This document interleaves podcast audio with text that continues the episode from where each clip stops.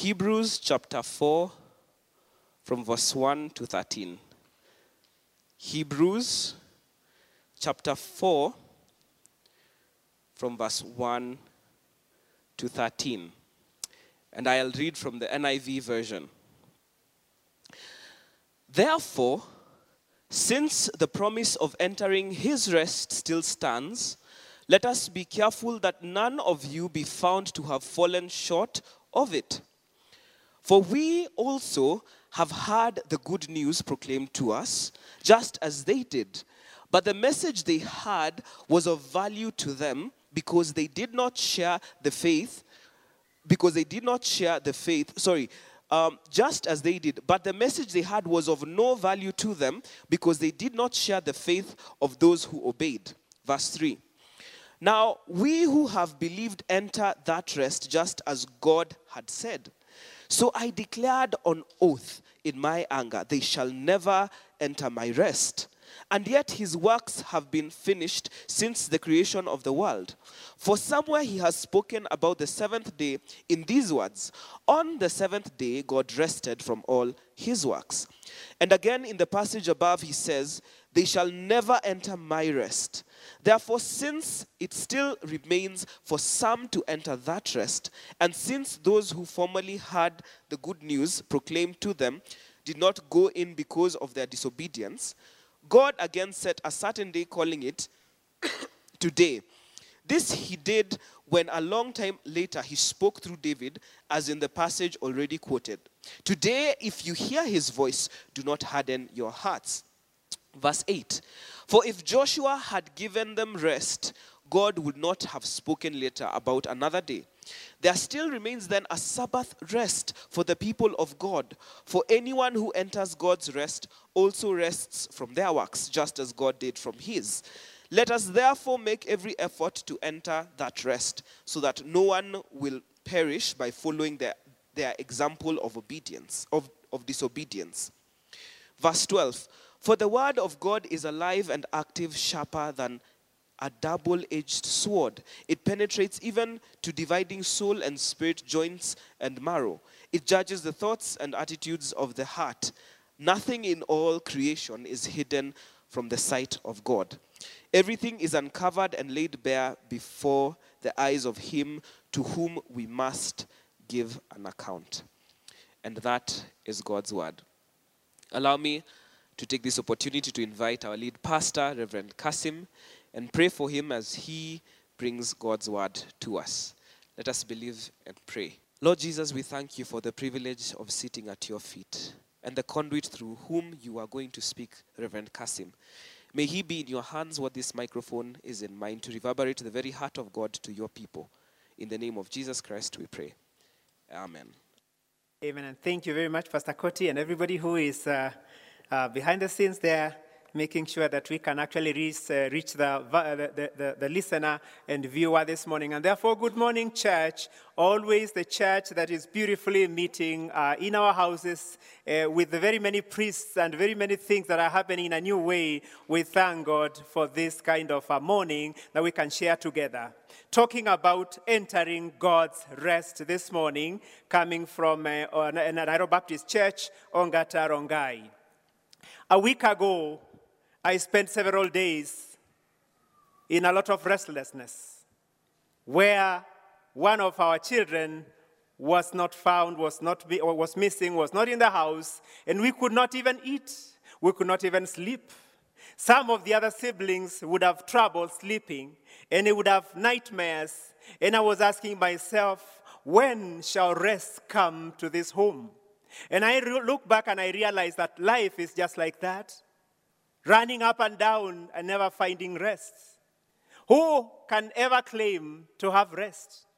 Who has found rest? Who is, who is resting until you die? And I realize that when uh, we are burying someone, we say, RIP, rest in peace, as if there is rest. Who said there is rest in the grave? Actually, is there rest? We say rest in peace. Is there surely any rest? Because there is rest for the body, and there is also rest for the soul. The body rests from the labors only, and it goes to the grave before resurrection. But there is also need for rest for the soul. When you have died and the body has gone to the grave, you have not yet rested. The soul remains, it remains somewhere. And I'm wondering, therefore, when is rest? And when, you, when you're born, you find that you actually move to the next level, and the next level gives you another challenge. When we are settling down in a country of a growing economy, other things come and we have to find new ways. The president will never rest from this challenge to this challenge. The parent never rests, even the student never rests. So, when do we rest in this life? How do we find rest? Even the pastor has no rest. Just when we have bought big commentaries and huge Bibles, then Corona comes and we cannot meet. Uh, and I see every pastor struggling, say hello, hello, hello on our phone, and it's not even coming. And it's not coming, and before too long, I switch off and go because you are taking too much hello, hello, adjusting. There is no rest even for the preachers. So we need to look at some ideas here. I intend to share with you the idea of finding rest and especially finding rest, which is called God's rest. In chapter 4 of Hebrews, we hear one big message about our great privilege of God's rest. The writer explains that the privileges we have under the gospel of grace are actually greater than those that were there in, under the law of Moses. Although the same gospel of substance was preached under both testaments, but as the Israelites failed to enter their promised uh, rest, we could easily, easily as a church, as believers today, we could easily miss our promise of eternal rest if we aren't careful. There are two things that the writer brings out to us here called fear and also faith. So they become key tools needed in our Christian journey. Let us then give seriousness that we may visualize a visible entrance into the kingdom of God. As God completed his work and then rested from it during creation, so shall he cause the believer to finish his work and then to enjoy his and her rest. It is clear, therefore, that there lays ahead a more spiritual and a wonderful Sabbath remaining for the believer, which is called a rest.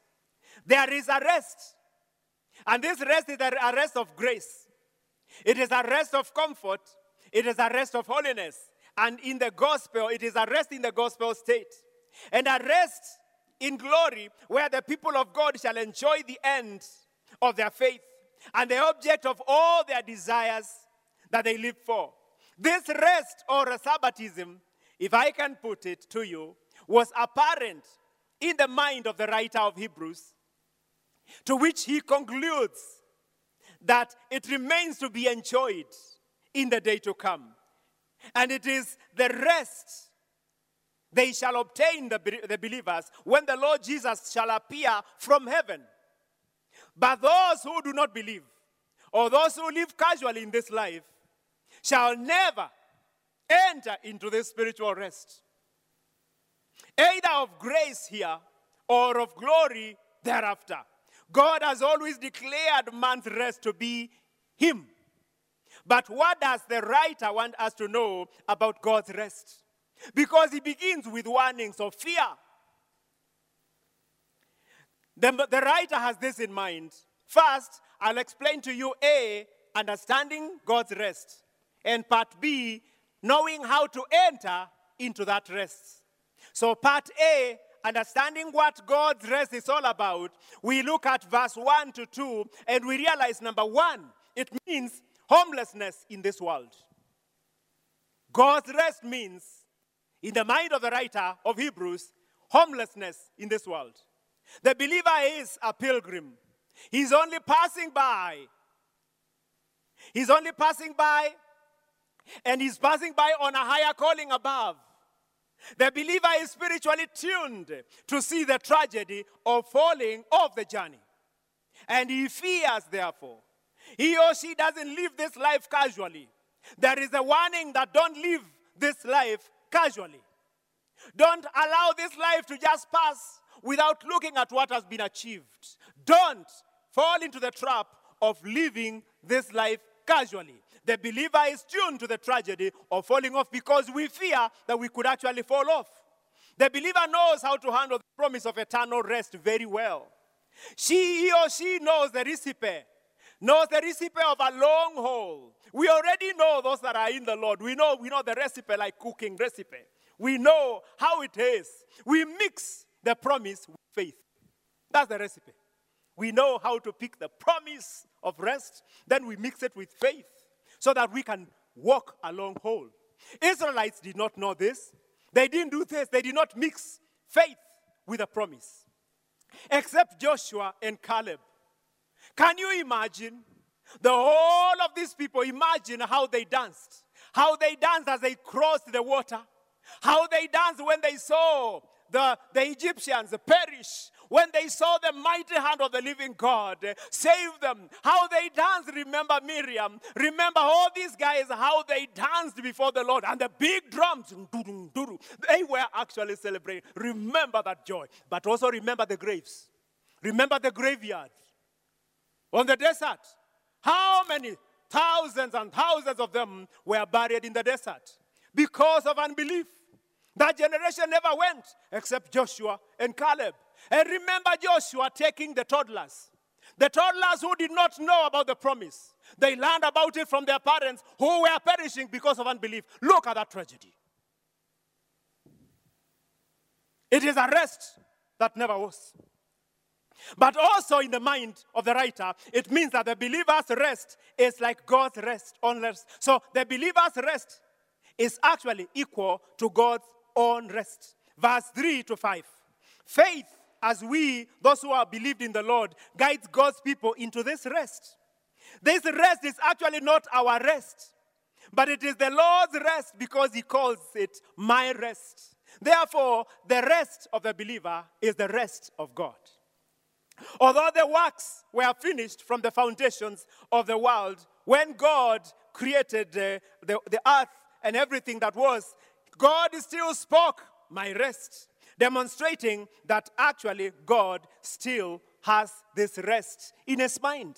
And this is why we hear, because the promise of rest still remains. So this rest follows the pattern of God's rest, in that on the seventh day from all his works, as described in the quote from Genesis 2, verse 2, God rested after work. Working and resting, therefore, cannot coexist. Rest comes when work stops. You cannot work resting, and you cannot rest working. When you retire, you are retiring to rest, but I wonder whether we really retire to rest. Sometimes we take leave to go and rest, but we only change the working stations. This life and resting and working, then keep working, keep working, keep running. This is a race, then rest. Now, resting is a problem. But this is the problem that they cannot coexist. Rest comes when work stops. Number three, it means that the believer has a balance of rest, which is called today. And we see this in verse 6 to 9. The believer has a balance of rest. The Old Testament rest was Canaan. Did you hear that? That the, the rest that they were promised the Israelites was actually Canaan. And Joshua fulfilled it. But see Psalms 95, verse 7 to 8. Today, if you will hear his voice, this means that God revealed this after Joshua's fulfillment. This means that David and his descendants have a balance of this promise. When David uh, got revelation to hear the Lord saying, If you hear my voice, so that you can enter rest, this was after Joshua, meaning the Old Testament rest was not completely fulfilled. There is a balance. The believer is still promised a rest. Although we find this perplexing, we still have a promise to rest, meaning that we can rest. Brethren, we can still rest. But which rest? The new and greater Joshua, also Yeshua, still proceeds to lead us to a heavenly Canaan of God's rest. This rest is a person, actually. That old uh, promise was Canaan, a place. But today's rest is a person. So our rest is in Canaan, but our rest, in fact, it is not in heaven. Therefore, don't say that we shall rest when we go to heaven. No. Our rest now is not a place. It was a place in Canaan, now it is a person. Our rest is a person, and this person is Jesus Christ. More than in doctrines and ideas, until a baby's mother comes, your promise of sweets and lollipop can never satisfy her anxiety and cry. What the baby needs is a mother. The mother's chest, not even the father. Never the father. I have tried at home. But my baby seemed to go only to the mother's chest. That is where it is. Not my sitting room, not in a eatery place. No, it is the mother's chest. The believers rest not in the sitting room, not even in heaven, not when you get a husband or wife, not when you get money, but the believer's rest is in a person called Jesus, the Lord's rest and the Lord's chest. It means rest is achieved when we cease from our works. Verse 10. The writer, when the writer says who has entered into his rest as himself also created, cease from his works, he means that there is no longer any place for work as a basis for our own righteousness. Not that there is no place for doing good anymore. But the rest is two pronged. One, it is about present. How? Present in the grace of the Lord, resting there and not on self um, uh, effort. But it's also, it's also about the future. It's about the future because it is being with Christ in his rest after total redemption. Remember, Christ is busy working. He is inviting, come to me. He is consoling us. He is cleansing us. He is busy organizing the church, defending the church, growing the church, winning the souls. He is very busy. But one day he will rest. And that is in the future. And when he rests, the believer shall join Christ in that rest. But there is also today, the open door of today. Today it is the grace. We still have the rest today in the grace of the Lord Jesus Christ. So coming to Christ means ceasing to bank on our own works, but on what Christ has done at Calvary. That believers, we just come to the Lord. You just come and come. When you come to the Lord, you have found rest because the Lord Himself is rest. Not the church, not heaven, not wherever, but in Christ Himself. Surrender and confidence in God's mercy, therefore, fulfills our new covenant Sabbathism, or rest, should I call it. So, how do you enter into God's rest? Number one, verse 11, by diligence. Now we know what is rest it is the Lord Himself. How do you enter? Number one, by diligence. Rest is there, but God does not force it upon us. We must enter that rest. There is the element of entering, there is the action. You don't just sit, you enter, you enter into rest. Clearly, there is entered, the rest is entered by faith. But it takes diligence. This means that faith is not a passive event. It requires diligence to trust and to, to rely and to cling on Jesus and his work for us. So there must be some struggle, someone entering. There is diligence, there is seeking so that you can enter. You don't just find yourself entering because you were born of a, of a pastor's family, of a Christian family. You must enter. Every one of us must enter. There is an action. There is, it is not passive, it is active. Enter. Number two, by a spiritual view, you enter by a spiritual view or wisdom of the danger of disobedience. Let anyone fall according to the same example of the disobedience of the Israelites. If we are not diligent to enter that rest, the result can be a disaster. We may fall according to the same example just because we are disobedient. Number three, we enter by the diagnosis of God's word. When we look at verse 12 to 13, we see a lot of uh, this explanation of God's word. The word of God is living and powerful. It opens a person's heart and it exposes our filth, yet it provides a raw material for repair. It is a self sufficient garage for the weary. It is powerful because it means active, not like a written novel. It has power to change. The word of God is not to be, re- to be read, it is supposed to be taken in and to be allowed because it is powerful and it is living. This is very important. It is living, it's real, yet it is powerful. It is sharp, in fact, sharper than any two edged sword, piercing even to the division of soul and spirit and of joints and marrow. Spurgeon said, The revelation of God given us in Holy Scripture is edge over all, all over. It is alive in every part and in every part keen to cut the conscience and wound the heart. Depend upon it there is not a super, superfluous verse in the Bible, nor a chapter which is useless. Even the shortest verse in the Bible that Jesus wept. Don't just read Jesus wept. So he wept. No. So he wept. How can Jesus weep? What would make Jesus weep? Why? How? How? How can Jesus weep? Because every word is active. While it has an edge like a chapter or sword, it has also a point like a rapier.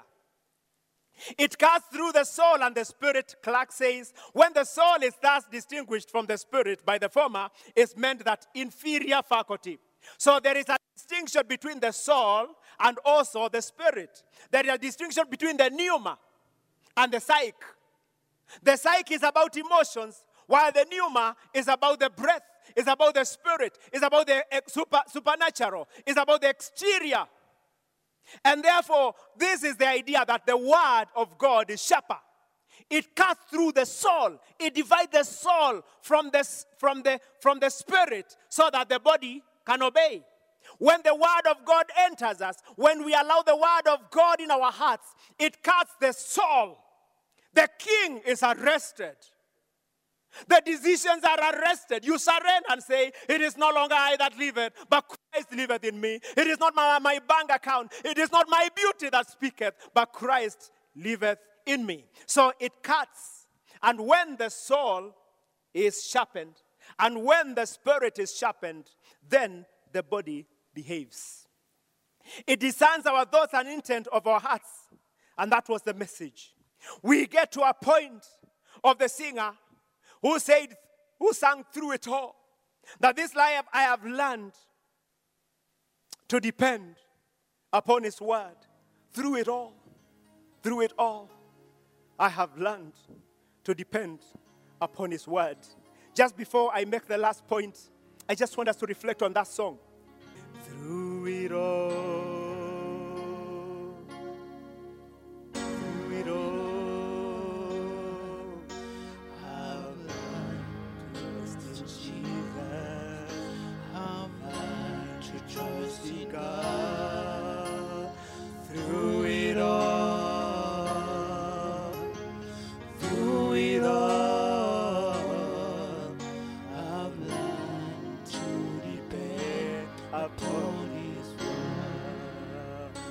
All, I've learned to depend upon the Word of God.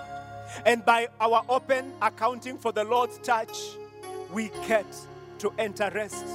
That all things are naked and open to the eyes of Him whom we must give account. That God sees our heart and knows how to touch it, and we must give account for how we respond to His touch. That we must allow God's arsenal of the Word to make us feel naked. Two things to feel naked and to feel open.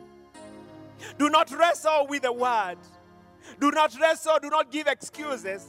Do not even give justification of our shortcomings. When the word comes, do not say that the message was good. Say it was mine. It is mine.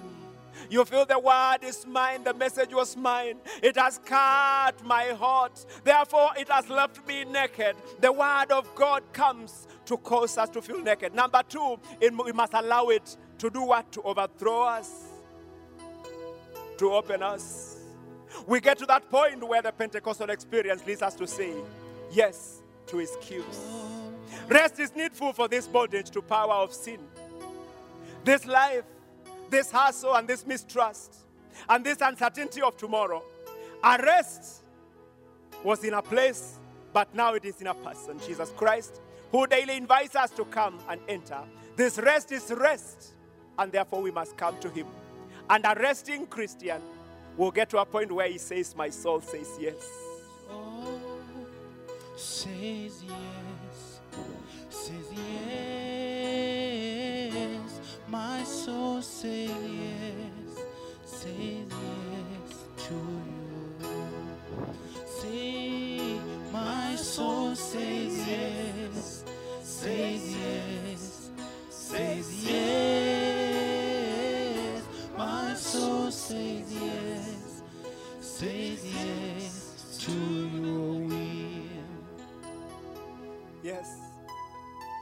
My spirit say yes to the will of the Lord. And even as you sit there and we are responding to this challenge, how to find God's rest, just say like us and like the singer, Lord, I rest in you. And I allow your word to pierce me. I allow your word to make my heart to feel naked before you, to look at my sinfulness, to look at my failed and to look at my shortcomings. Lord, I have no excuse for the things I have done. And I take no credit for anything that has happened in my life. Lord, cause me to enter rest, to enter into you. Lord, allow me to depend upon your word and to say through it all I have learned to depend upon your word, not to depend upon my certificate and my beauty and my family because all these things crumble. Everything else is a sinking sun. But Lord, I come to you. Cause me to come to the river and to drink of the river and to live by the river of your word. Cause me and my wife and my children, my family, and my businesses, man, everything I do, and my ministry to rest only upon you because only in you is there rest. And therefore, Lord, whatever is happening, whatever journey, whatever journey I go through, whatever journey we go through, Lord, we say yes because you are the true captain of our journey. May the Lord find you. And if you are looking for Christ, may you pray this prayer, Lord. Even me, I come to you now. I surrender my heart to you. This sermon cuts me, and I allow it to cut me and leave me naked. I am a sinner. I am lost and I am finding no rest and I have no rest. And after this body has rested, my soul will be restless. I come to you and I hide my soul in you this morning. Accept me, I confess, and I accept you in my life and I take you in, Lord. Walk with me so that I can also sing that my soul says yes. I say yes to you, Lord. You have been a believer and you backslid and you went away looking for rest. There is no rest. Come back to the rest, which is in a, pl- in a person, not in a place. And you come to the Lord, Lord, I come to you again. I renew my fellowship with you again. Give me rest again and renew me. I will walk again in you and I will go back to the Word so that I can depend upon the Word because I have learned to trust in you. The situation that is before you, the Lord can take care of it. He is the rest. Take it. Take all your cares and your tears. He knows He has a bottle. He will keep it. He will keep the tears in a bottle. He has kept my tears. He has kept them over the years. He will keep yours. Keep your tears in the Lord. Find rest in Him. Go to Him. Go nowhere else. Go to the Lord. And I pray that the Lord will give you rest. I pray for a new wave of rest. I pray for a season of rest for you, that you will sing a song of victory in the name of God, who is the Father, and of the Son, and of the Holy Spirit. Amen and amen. Let me pray for you, dear one. Even as you go on with your journey this week, if you can and you want, you may just raise your hands like this and receive uh, this prophetic prayer to you. May the Lord give you rest. Even this day, may the Lord, may the Lord's rest be found real in you. May He give you a song in the night. In your night, which you know, may the Lord give you rest. May the Lord give you a song to sing. Later and say, Ebenezer, the Lord has walked with me. May the Lord's grace carry you through this valley and mountain. May He give you a song after this season. May the Lord shine before you even this broke season, even this jobless season, Even this season of sickness, may the Lord's grace carry you. May the Lord's rest be really in you. May He enthrone you. May He carry you. May you feel like you are in His basket. May the Lord hide you truly there on Monday and Tuesday. May the Lord's grace shine before you and His face be shown before you on Wednesday and Thursday. May the Lord hear your prayer even when you petition. May you find assurance that He listens and He cares for you even on Friday. I pray the Lord's favor be upon you even on Saturday. May the pestilences never find their place in you. May He hide you in a secret place because He does have a secret place. May He bring you out to hibernate again like a frog after a long dry season. May a rainy season come before you. May you come out like a strong frog and say, The Lord has been my portion. May you come back on Sunday to follow us and to fellowship with us and to worship with us because God loves you. And this is my prayer for you. Take it by faith. In the name of God, who is the Father and the Son and the Holy Spirit. Amen. And now may the grace of our Lord Jesus Christ and the love of God and the fellowship of the Holy Spirit be with us now and forevermore. Amen. You're more than a conqueror in Christ. The Lord cares for you.